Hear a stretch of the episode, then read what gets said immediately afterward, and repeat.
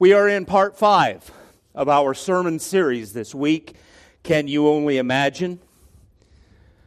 We have been talking about finding and living out the purpose for which God created us.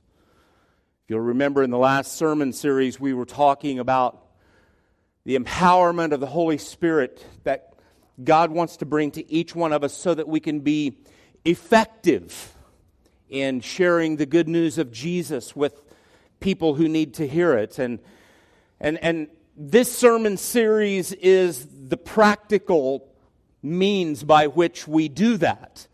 And so everything that we, we've been talking about in, in, in living out that purpose for which God created us needs and requires the empowerment, the infilling of the Holy Spirit in order for us to do it effectively.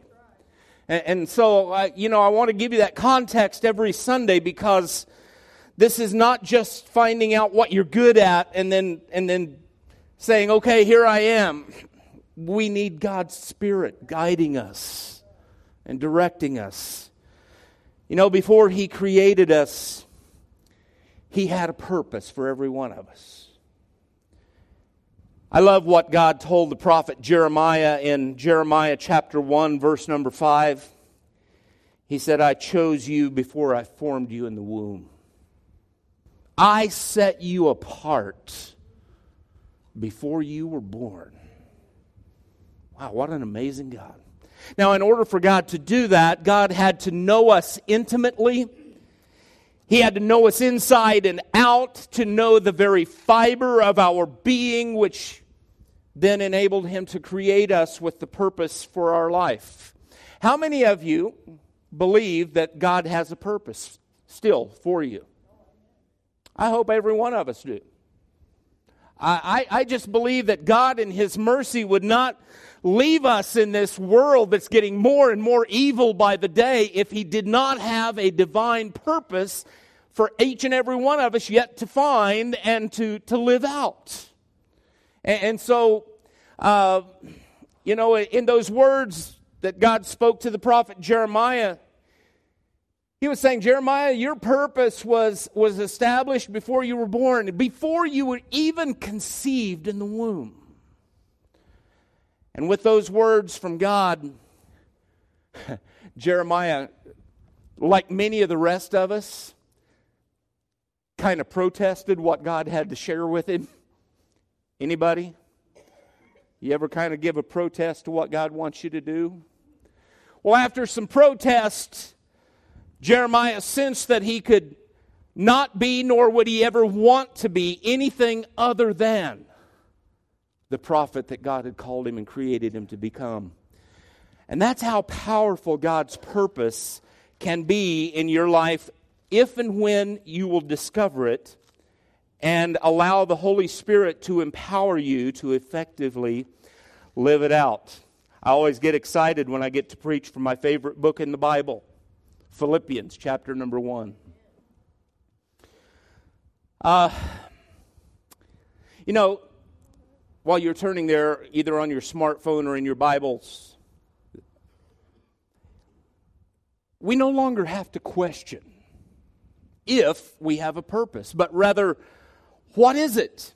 And so our challenge is to discover that purpose and to live it out. Uh, for the past four weeks, as I said, we've been, we've been talking about this, what it might look like if each of us discovered and, and lived out that God given purpose for the kingdom. And, and, my hope and my prayer is, is that this series, uh, this, this series of sermons, um, has led each of us to pursue God's purpose, but most importantly, my prayer is that you don't stop doing that after the series is over. I want this to be something that impacts our lives from this day forward. I, want each of us to, to continue to pursue and to fulfill that purpose with passion, with intensity, because the truth of the matter is, until you discover your purpose, your life will never experience the meaning that God wants it to have for you. Uh, Proverbs 20, verse number 5, the smartest man who ever lived said, Counsel is a man's heart in deep water. A counsel in a man's heart is deep water, but a man of understanding draws it up. I like that. Well, Philippians chapter number 1. I want to just share with you four verses initially. I, I, I can't do it. I can't do it. I was going to try and read it without giving you the context, but I just can't do it. Because the context is so important to add meaning and significance to what these words say. Paul is writing these words sitting in a Roman dungeon, chains on his hands, chains on his feet, a dark, damp, cold dungeon that he knows in reality he's never going to walk out of a free man. And I'm guessing through perhaps a window or an opening in that dungeon, he hears the roars from the Roman Colosseum as the Roman people get enjoyment out of seeing Christians such as Paul fed to lions. Paul is sitting there in that dungeon, not knowing if perhaps tomorrow his turn comes. And it's within that context that Paul writes these words I give thanks to my God for every remembrance of you. He's talking to the church in Philippi. Always praying with joy for all of you in my every prayer because of your partnership in the gospel from the first day until now. I'm sure of this that he who started a good work in you will carry it on to completion until the day of Christ Jesus. I don't know about you, friends. But to be able to write those words in the midst of those circumstances is not humanly possible, but supernaturally with God. All things are possible. I want to give you this morning, at least to start with, five keys to understanding our purpose in life. And Melissa, here it is. I, I told Melissa this last week. Us preachers like to use acrostics. So I'm going to use an acrostic using the word shape to give you five keys to understanding your purpose. S stands for spiritual gifts. Paul said in 1 Corinthians chapter number 12, he said in verse 1 about matters of the Spirit, that is, spiritual gifts, brothers, I do not want you to be under, unaware and then you skip on down to verse number seven. He describes spiritual gifts as a manifestation of the Spirit being given to each person. Each person. To produce what is beneficial. Every one of us here this morning, God wants to give a gift of His Spirit. Supernatural gifts special abilities distributed by the Holy Spirit to every believer according to God's design and grace. And as that verse 7 says, each has his own gift from God. Every believer has at least one. And those gifts enable us to do the miraculous work of God, and in so doing, we can experience God's love, God's grace, God's power, and God's provision. And when we use those spiritual gifts in our lives, we're drawing upon the power of God as we minister in the name of Jesus. But those gifts, I want you to hear me, those gifts are not for our benefit. Spiritual gifts are given to us to benefit others. That we might be able to minister to them, minister to them effectively, and in so doing, see the kingdom of God being built brick by brick, if you will. As each one of us do our part, the kingdom of God is built, and, and, and the, the numbers in that kingdom of God are increased as we use those things that God has given to us to effectively minister to people. The letter H stands for our heart. Heart. Your heart is where your passion resides. Passion is that God given desire of the heart to make a difference somewhere, in some way, in someone. And when you discover your passion, what is it that you're passionate about? You'll become excited and you'll become energized in serving God because the heart is the driving force within us that moves us to action and focuses our life in such a way that we impact those around us. Your heart's passion revolves around either people or issues or causes. If your passion revolves around people, you can have a passion, for example, for children, for youth, for single parents, as we did a week ago. You can have a passion to minister to the elderly. If your passion revol- revolves around causes or issues, it can be around issues like prejudice or abortion or, or, or the environment or, or hunger or poverty. You get the idea. Identifying our passion will help us to understand where we can best serve God.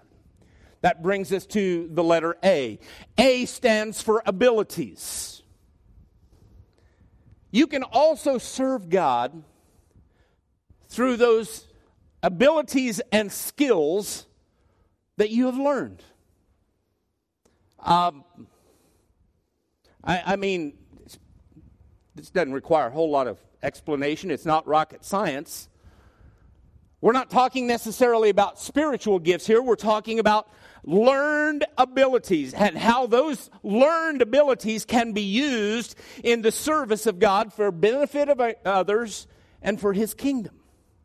For example, a technologically savvy person can edit and upload our services that Lauren, uh, that Leonard and, and Tim and, and all those back there in the sound booth, they, they help us because they, they have been given the skills that can upload our services for others to hear or perhaps even watch on the internet. A, a woodworker builds things around the church. You get the idea. A school teacher teaches, a, a painter paints. A cook can provide food for, for hospitality and fellowship. These are all a part of what we call ministry. Brings us to the letter P. P is for personality. Yes, you do have one.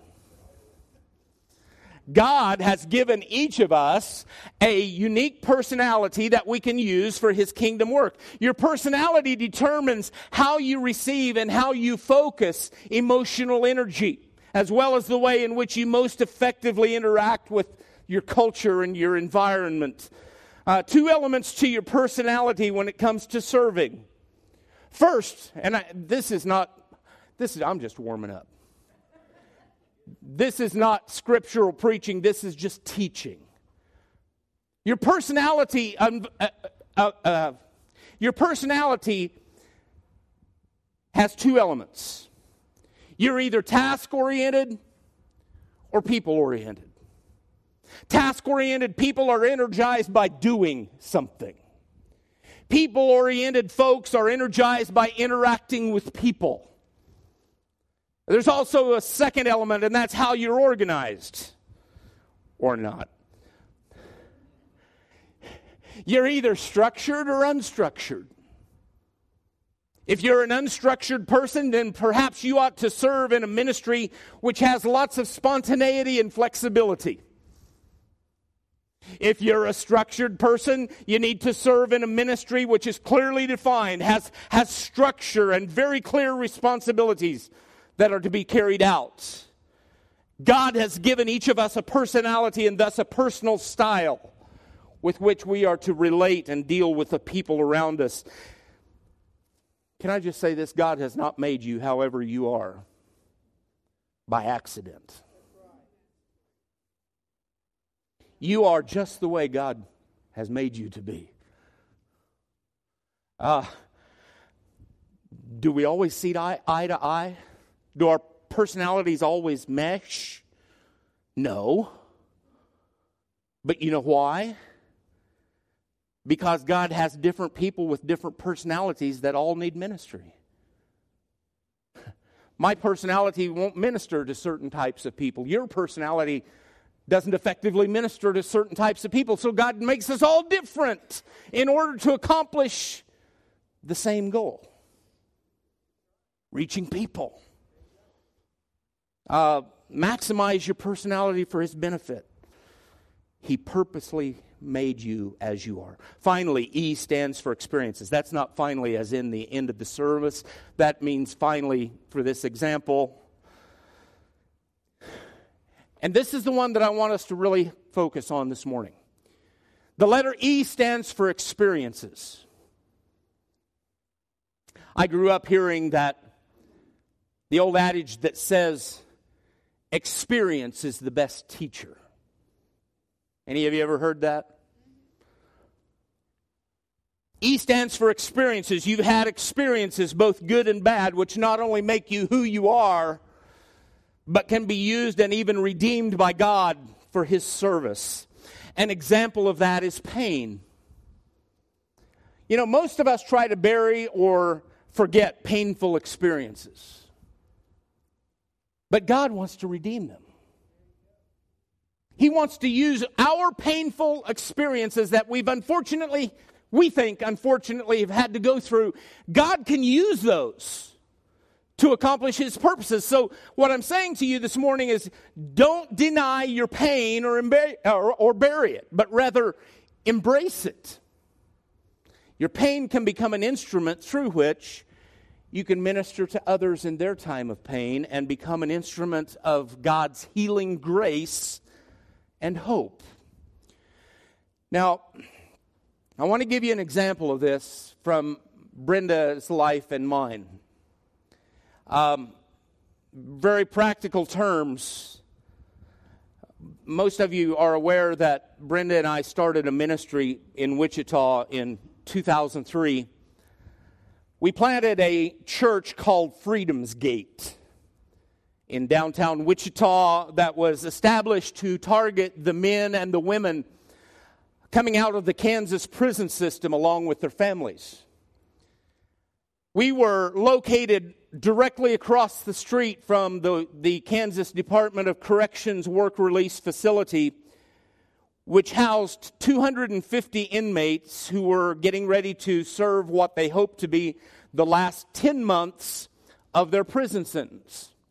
The Department of Corrections had, had realized that, you know, just turning a guy out of prison and putting him on the streets isn't a real good idea. So they give them the opportunity, based on their behavior while in prison, to come to the Wichita Work Release Facility to serve the final 10 months of their sentence, where they can go out of the facility during the day and find a job to be able to start storing up some, some finances and some skills for the, for the time when their prison sentence is completed.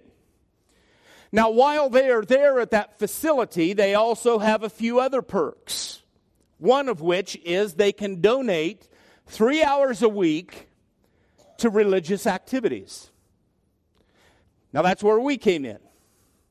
That three hours included their transportation to and from wherever they wanted to go practice their religion. And trust me when I tell you, there's every kind of religion inside the prison that you can imagine, some even that you can't imagine.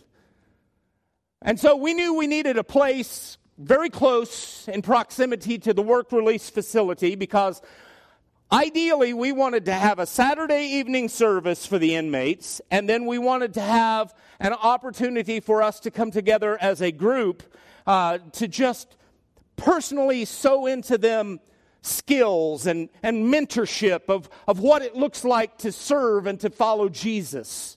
So we wanted to have access to them two, two nights a week. And I don't have time to go into all the details, but by nothing short of a miracle from God, God put us right across the street from that work release facility. We had access to 250 guys. And it's with the con- within that context of explaining this ministry to you that I want to share what that ministry looked like in terms of, of, of building blocks or practical terms. Offer, as I said, we offered them a, a weekly church service along with this Bible study group, accountability group, or accountability group is what I meant to say. Most importantly, our goal was to help them to get to know and to begin to live like Jesus. Now, I'm sure you've figured out by now, if they had been living like Jesus, they probably wouldn't have been in prison. So, even as adults, they needed to learn some things that they had never practiced before. And that's where we came in. Um, we had many inmates, we had their families who could come and worship with them, who had absolutely nothing to their name, nothing with which to establish a fresh start back in society. Now, among the obstacles that they faced upon their release from prison, as you might well imagine, was finding housing, finding a job, having transportation to get them to and from the job. Uh, what, what else? Clothing. They didn't want to wear their orange jumpsuit everywhere. They needed clothing, they needed household items. Many of them, trust me, needed hygiene items. But no way to gain any of those things without the help of our people. And so, in addition to pastoring and leading that church that we called Freedom's Gate, we developed a core group of people who were sympathetic to the needs of men and women who were being released from prison, who, who became a part of our church, who became part of a core group of people who would, who would address these issues, these obstacles that these men and women were facing, and, and to the very best of our ability, either provide for them or, or help them to, to attain uh, the ability to overcome these obstacles. And I can't even begin to tell you how overwhelming those obstacles can be. We had men coming to our church who had been in prison for 25, 30 years.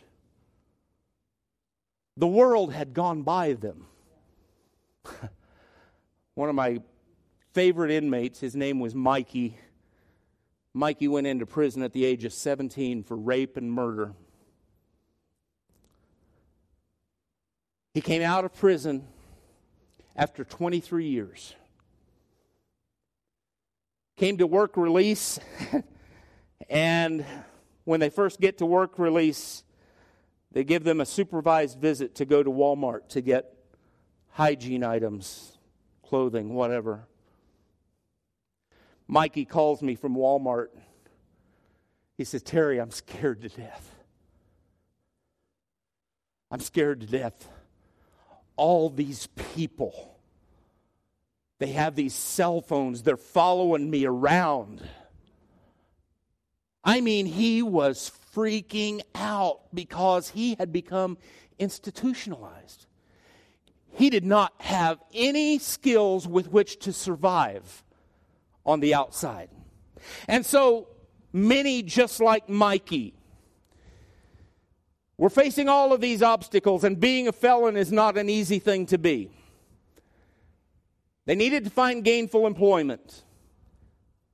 Those who struggled with finding employment, many became homeless, which is a violation of one's parole if they don't have an address, which sends them directly back to prison. Others of them couldn't find anyone to hire them or give them a job, so they eventually return in order to survive to what they're familiar with, which consists of slinging dope, robbing, stealing. And if they can't make a success, if they can't have any success doing those things that they're not supposed to be doing, many of them turn to drugs and alcohol to, to deal with their pain. all of which send them straight back to the joint. and as part of Freedom's Gate, we had these people who shared our heart of compassion for these men and the women and their families and together we purpose to come alongside them in whatever ways that we could. And our church people would mentor them, put them in touch with employers who, who would give them a chance, who would provide needed household items for them, food, hygiene items, clothing, you name it. We did our best to try to provide it. And, our, and, most of all, our church people made themselves available to the inmates to call when they were struggling. We made ourselves available to pick up. I can't even guess how many items of furniture that people in the city of Wichita and surrounding area were willing to donate to help those inmates. We made ourselves available to transport them to church. We made themselves, ourselves available to transport, transport them to their parole officer meetings, to their jobs. And there was hardly a week went by over those nine years where I didn't have to attend a court hearing, whether for violations of their parole or, as it was the case with many of them, custody or visitation hearings for their kids. Now, think about this. The reason I'm telling you this in such detail, my, I, am into ministry, okay? I, I like to preach. What I found in this was preaching was not what they needed. They didn't need another sermon. They needed someone to show them the love of Jesus in a practical way. I started feeling more like a social worker than I felt like a pastor. And believe me, that took a toll. But we made ourselves available to counsel with them over a myriad of different situations that had resulted in their incarceration. Can't even begin to tell you the number of middle of the night phone calls that we received over the course of those eight years and nine years. And, and that's just the ones we took. Thank God for caller ID. After a while, you start learning the numbers and you start learning that, you know what, they've got themselves in a mess again. And uh, after a while, you just have to, you just have to cut the strings because if, if you continue to try to do what you've been doing, you become an enabler, and your help is just for their own selfish gain because they didn't get, they're, they're one of the ones that don't get it. Now, we had church members in that core group who had professional gifts, life experiences that were related to the specific challenges to those inmates that those inmates faced. And, and, we would meet continually as a core group to develop and to implement stability plans for them and that would, that would give them access to opportunities and would help them overcome those obstacles, all for the purpose of empowering them to eventually come back and become productive members of society. Now, I wish I could stand up here and tell you we had an astounding success rate. We didn't. But I can tell you this. In the lives of some of those today, 10 to 15 years after the fact, the coordinated efforts of Freedom's Gate ministry paved the way for many of them to become economically stable, productive members of their community and of their family. We help guys who today are on the road as over the road truckers. They're doing a good job at it. We helped a young man who now serves as the human resources director for St. John's Military Academy in Salina, Kansas. We helped an enormously talented man become the worship leader and now a deacon in the church we left to come be pastors of Trinity Faith. That same man has become a successful architect designing churches and hotels throughout the Midwest. Are you hearing me? We helped a former inmate regain the most successful drywall business in the state of Kansas, a business that he had lost because of his drug usage. He's now doing it again. More importantly, our help in practical ways, not just spiritual ways but in practical ways. Help those guys discover the importance of Jesus and his church for their lives. The one thing that we shared with them that I, I, I will stick to till the day I die it was impossible for them to succeed outside of prison without the local church. I can tell you that is a absolute certainty. Unless they attach themselves to a local church of believers in Jesus Christ who will hold them accountable, who will help them when they can, they don't stand a ghost of a chance of surviving on the outside. Now, why am I sharing all of that with you? Back to Philippians. Paul's prayer and God's focus is to complete the work that he has started in us. As, as, as I'm rapidly approaching closing this message, let me just real quickly give you four critical tools to help you pursue and live out your life purpose. First is to take risks. And I know no one likes, wants to hear that. Take risks. To pursue your life purpose, you've got to be willing to take a risk upon God showing you first your purpose. Living your life purpose is not an easy task, it's hard work. It comes with challenges and obstacles, but it also comes with opportunities to put your faith into practice by stepping out in faith and taking great risks for the kingdom of God. As you might imagine, I can promise you that over the course of nine years of prison ministry at Freedom's Gate, I took some risks in helping some of those knuckleheads. Many that I wouldn't take again.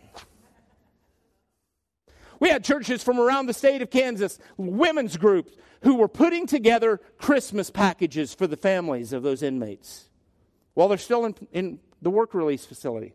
Well, being the knucklehead that I am, we wanted to distribute those gifts to some of those families on Christmas morning, right? So here I am, I load up my pickup on Christmas morning and I'm driving through the hood in Wichita. And I'm taking wrapped Christmas presents to houses. And I'm noticing that I'm the only white person in blocks. The next week, after that was over, I went to the Hutchinson Correctional Facility to minister to one of the, to visit and to minister with one of the inmates. And he said, Well, how was your Christmas? And I said, Oh, man, it was awesome. It was awesome. I, I, I took these gifts to, to some of your family, some of the guys' families that you know. And he said, You did what? He said, When did you take them? I said, I took them early in the morning on Christmas morning. And he said, Don't you ever go down there again. Even in daylight. He said, You were a target. And if they see you coming again, you may not come back out. Well, I hadn't thought of that. it involves taking risks. Here's what you need to understand about taking risks there are times that you're going to get burned.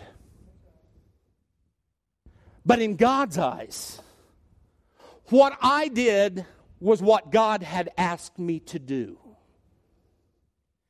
With the tools that He had been given to me and made available to me, and that's all God asked me to do to be faithful in fulfilling His purpose.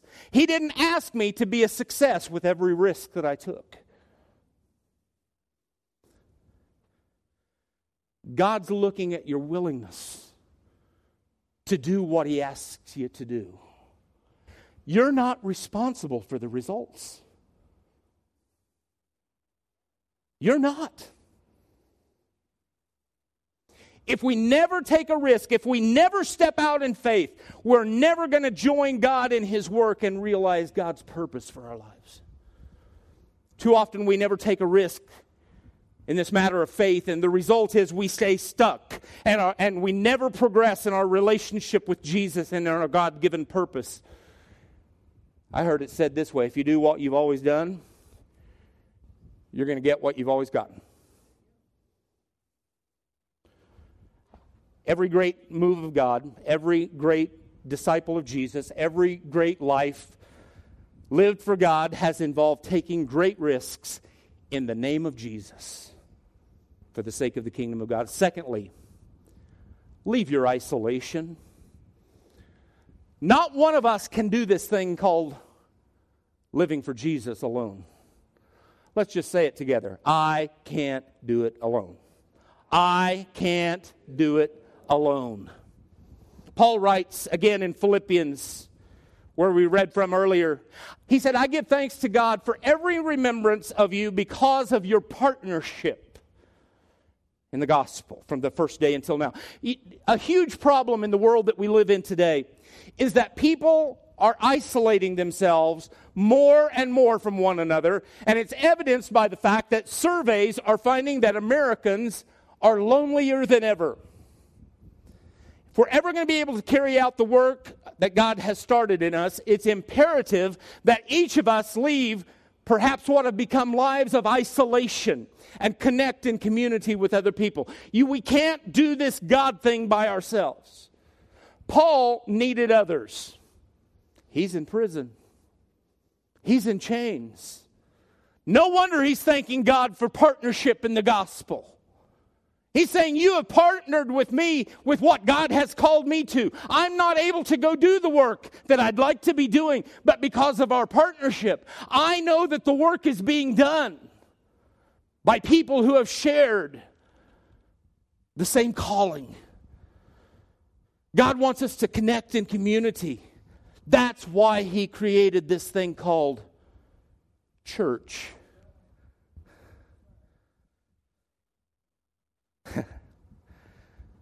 Get connected. And when you do, you'll find the hope and the encouragement you need to live for Jesus. Hear me on this, friends. Purpose is never pursued in isolation. It's never pursued in isolation. It only happens in community. Our God is a God of community. He moves greatly when we are connected to other people. I mentioned those surveys a moment ago. Newsweek magazine, some time ago, reported a medical study out of the state of California, which found that people who are lonely and isolated are more prone to experience lower achievement in life. Well, duh. They also found that those people have lower esteem that they are more prone to self destructive behavior. And connecting in community means you get what you need to ensure you are successful in serving God. That's what we were doing for those inmates, giving them the tools that they needed so that they could succeed. When you're connected to other people who live by faith, who have right attitudes, and who, have who are, have the right God given purpose, your life is going to be fulfilling. If you're surrounded by Christ centered people, I can guarantee you, you're going to one day become Christ centered. Did you hear that? If you surround yourself by Christ centered people, you yourself will one day become Christ centered. By the same token, if you surround yourself with spiritually plateaued, spiritually content, or negative, glass half empty people, you're going to become like they are. My dad used to tell me, Terry, you're only as good as the company you keep. He was right. He was right. I can tell you today that God has strategically placed people around each of us to help us become more and more like Jesus. You don't believe that? Just look around. You can't just, I don't know why I'm going this direction, but I'm going to. You just can't make those connections by just coming to worship on a Sunday morning. It's a seven day a week relationship. You have to connect with people. Thirdly, stop chasing happiness and instead pursue joy. In verse number four, Paul said, Always praying with joy for all of you in my every prayer. Hear me on this, friends. Too many people are pursuing happiness rather than joy. What is happiness? Well, I saw a bumper sticker a while back that said happiness is being married. But that was quickly contradicted by another bumper sticker I saw t- sometime later that said happiness is being single. One cynical bumper sticker that I've also seen is happiness is impossible. Well, for most people, happiness is possible, but it's also fickle. It's shallow. It's fleeting. The problem with happiness is that it's derived from our life circumstances. And those circumstances are always changing. If the circumstances of your life are good, you're happy, right? Joy, on the other hand, joy for the follower of Jesus is directly related to God and is the firm confidence that even in the midst of what may be my worst circumstances of life, it is well with my soul. That's joy. Paul's life is an example of that. His life was filled with joy despite his circumstances. Why? Because he had a vibrant, personal, intimate relationship with Jesus. And he finally identified his real life purpose and was living it out. He formerly thought his life purpose was to stamp out this movement called Christianity. And he went around that region of the world arresting and giving consent to murder people who believed in Jesus. But then Jesus knocked him off his donkey.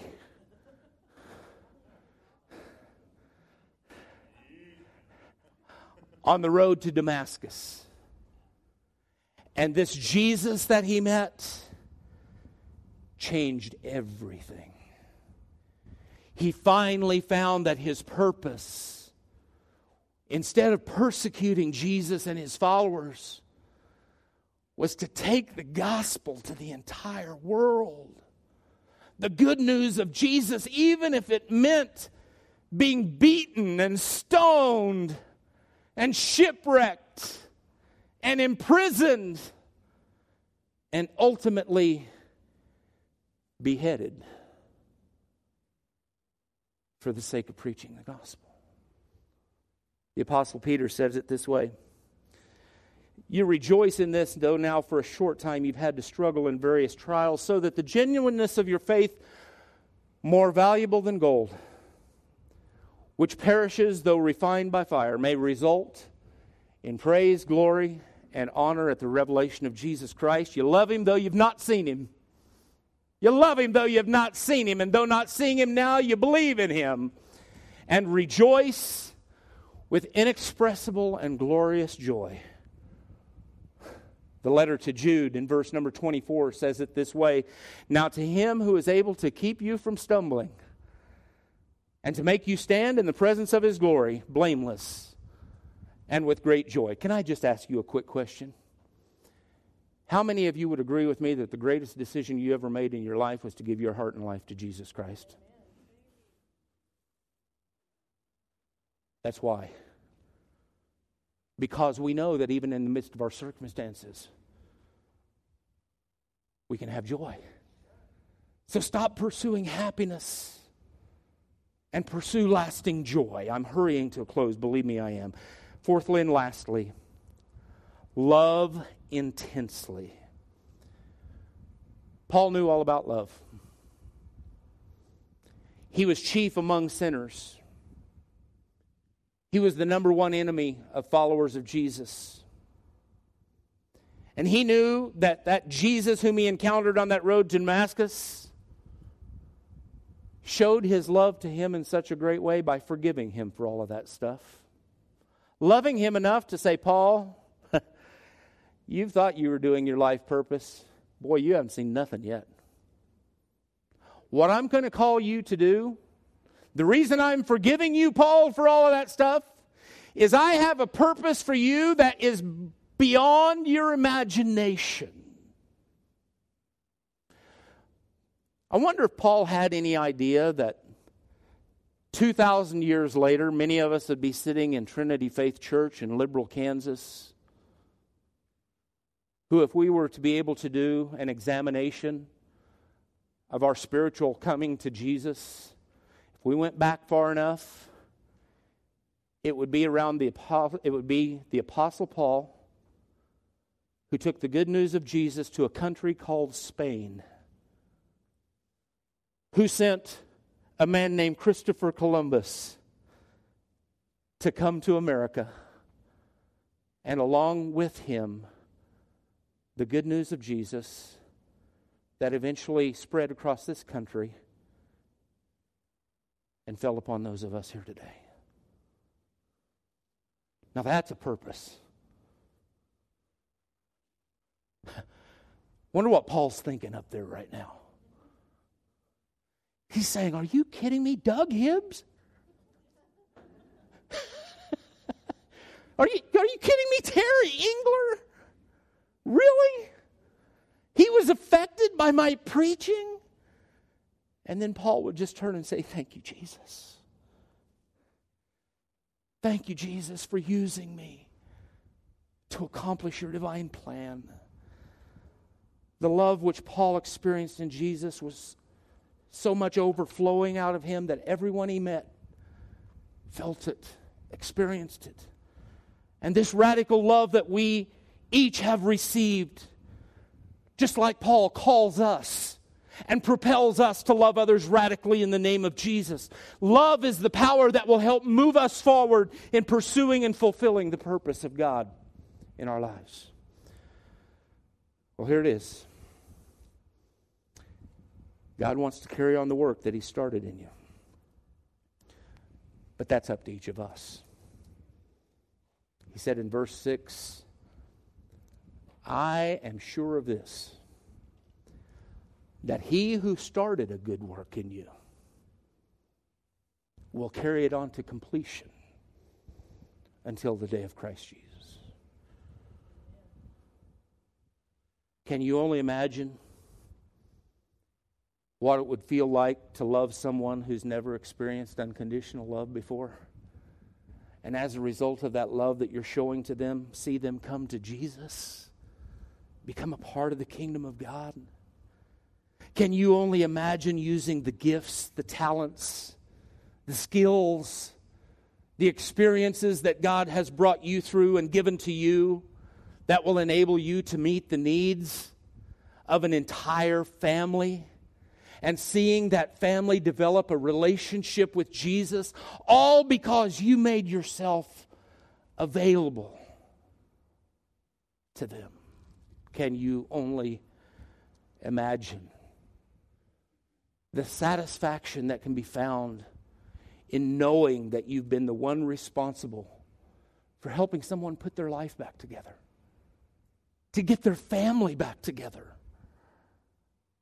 to bring healing to a situation that have come to a person's life because of bad choices that they've made.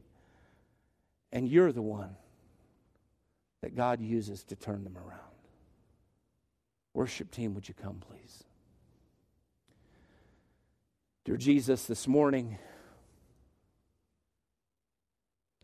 God, I believe you want to say something profoundly to the heart of each and every one of us in this room this morning. Lord, each and every one of us have gone through some stuff. And we can either moan and groan and, and curse and rehearse and nurse those wounds that, from that stuff that we've gone through, or we can give them to you so that you can redeem them you can redeem them in us and use us for your glory to help someone else going through some similar stuff. Holy Spirit of God, I'm praying that you would empower us this morning. Give each of us the faith to believe that you have us here for a divine purpose. And that if we do not carry out that purpose that you have given us, that it may not just get done by someone else. There may be lives hanging in the balance, waiting on us to fulfill the purpose for which you created us. And God, I think I can speak for every one of us in this room this morning. None of us want to miss that opportunity. None of us want to be responsible, God, for somebody missing heaven. And yet, that one person, their life may be depending upon us to act upon that which you brought us through. Those things that you have gifted us with, the amazing abilities and talents that are too numerous to even go into across this congregation this morning. The experiences, some that were good, some that were painful. God, you don't want to waste those things. You want us to be able to use them because you can redeem them and accomplish great and mighty things through us. And so, Holy Spirit, I'm asking that you do a, a deep work in us this morning. And Lord, as we get ready to issue this invitation this morning, I'm praying, God, that you would help us to forget who's on our right or on our left, forget about who might see us respond in the way that you want us to respond. Help us to put all of that stuff aside, God, because we are here and we mean business with you this morning. And you mean business with us. With your heads bowed and every eye closed, please, no one looking around. You say, Pastor, whatever I have that God can use, I want to give it to Him this morning. Just raise your hand. Whatever it is that you can use in me, God, whether it's my talents, my abilities, my experiences, I give them to you to use for your glory. Now, with those hands raised, stand to your feet. And let's give Jesus praise this morning. Let's give him praise. He's speaking to you. He's saying to you, Yes, you're saying yes to the purpose for which I created you. This is something to be excited about.